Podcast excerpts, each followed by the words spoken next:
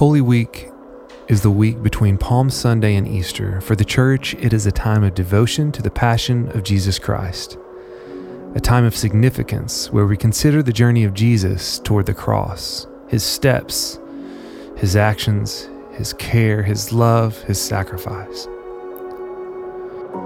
Today, reading for us, we have teaching pastor Nick Person. We are reading today Matthew chapter 21, verses 12 through 22, and we're also reading Isaiah 56, verses 1 through 8. And I'll be reading in the CSB. I'll begin with verse 12 of Matthew chapter 21. It says this Jesus went into the temple and threw out all those buying and selling. He overturned the tables of the money changers and the chairs of those selling doves. He said to them, It is written, My house will be called a house of prayer, but you are making it a den of thieves. The blind and the lame came to him in the temple, and he healed them. When the chief priests and the scribes saw the wonders that he did, and the children shouting in the temple, Hosanna to the Son of David, they were indignant, and said to him, Do you hear what these children are saying? Jesus replied, Yes. Have you never read? You have prepared praise from the mouths of infants and nursing babies. Then he left them, went out of the city to Bethany, and spent the night there. Early in the morning, as he was returning to the city, he was hungry. Seeing a lone fig tree by the road, he went up to it and found nothing on it except leaves. And he said to it, May no fruit ever come from you again. At once the fig tree withered. When the disciples saw it, they were amazed and said, How did the fig tree wither so quickly? Jesus answered them, Truly I tell you, if you have faith and do not doubt, you will not only do what was done to the fig tree, but even if you tell this mountain, Be lifted up and thrown into the sea, it will be done. And if you believe, you will receive whatever you ask for in prayer. Let's go to Isaiah. Says this beginning in verse 1 of Isaiah 56. This is what the Lord says Preserve justice and do what is right. For my salvation is coming soon, and my righteousness will be revealed. Happy is the person who does this, the Son of Man who holds it fast, who keeps the Sabbath without desecrating it, and keeps his hand from doing any evil. No foreigner who has joined himself to the Lord should say, The Lord will exclude me from his people. And the eunuch should not say, Look, I am dried, I'm a dried up tree. For the Lord says, For the eunuchs who keep my Sabbaths and choose what pleases me, and holds firmly to my covenant, I will give them in my house and within my walls a memorial and a name better than the sons and daughters. I will give each of them an everlasting name, they will never be cut off. As for the foreigners who join themselves to the Lord, to minister to him, to love the name of the Lord, and to become his servants, all who keep the Sabbath without desecrating it, and who hold firmly to my covenant. I will bring them to my holy mountain, and let them rejoice in my house of prayer. Their burnt offerings and sacrifices will be acceptable on my altar, for my house will be called a house of prayer for all nations. This is the declaration of the Lord God, who gathers the dispersed of Israel. I will gather them to them still others besides those already gathered.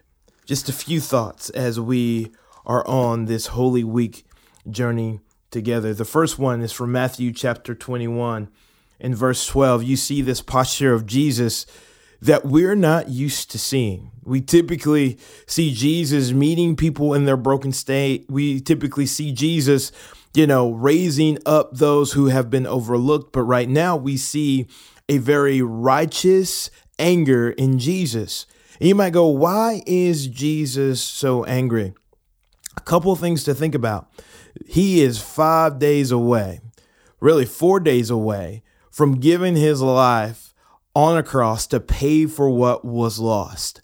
And he walks up to this temple, and the very people who should be reminding people of what is true, that should be reminding people that a Redeemer and the Savior is coming, they are charging people for the redemption of their sins. They are charging people for buying sacrifices. And Jesus is like, no, not in my Father's house.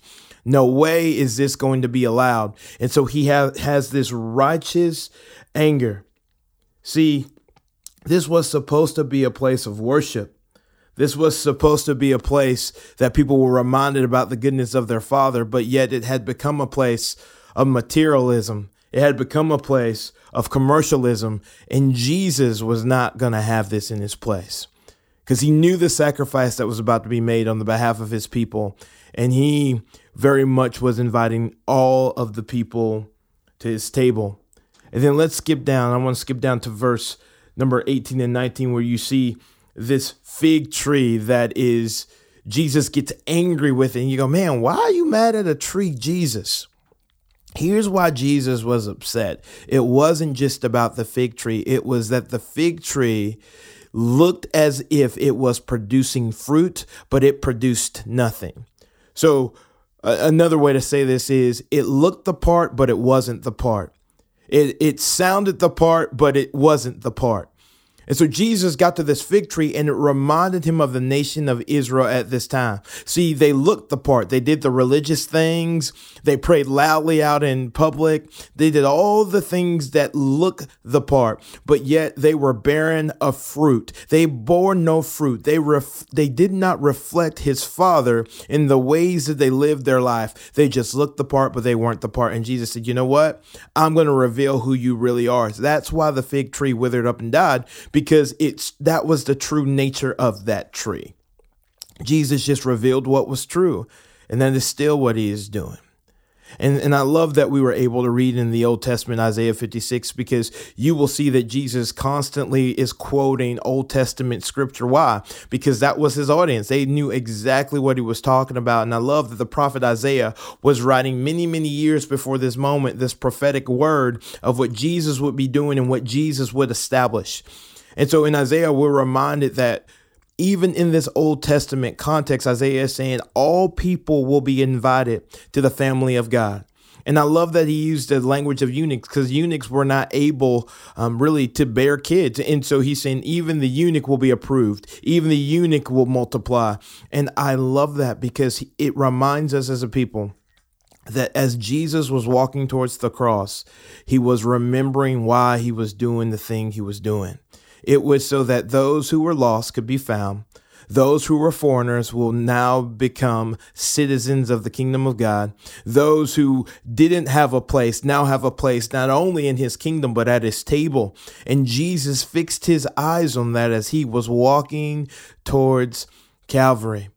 And so, for us, as we walk through this week together, let us remember that we have been invited to the table of the King that even though we were once far, based on what Jesus did to redeem us, we now have a place and we can be all citizens of the kingdom of God and sit at the king's table and be as a son or a daughter of a king.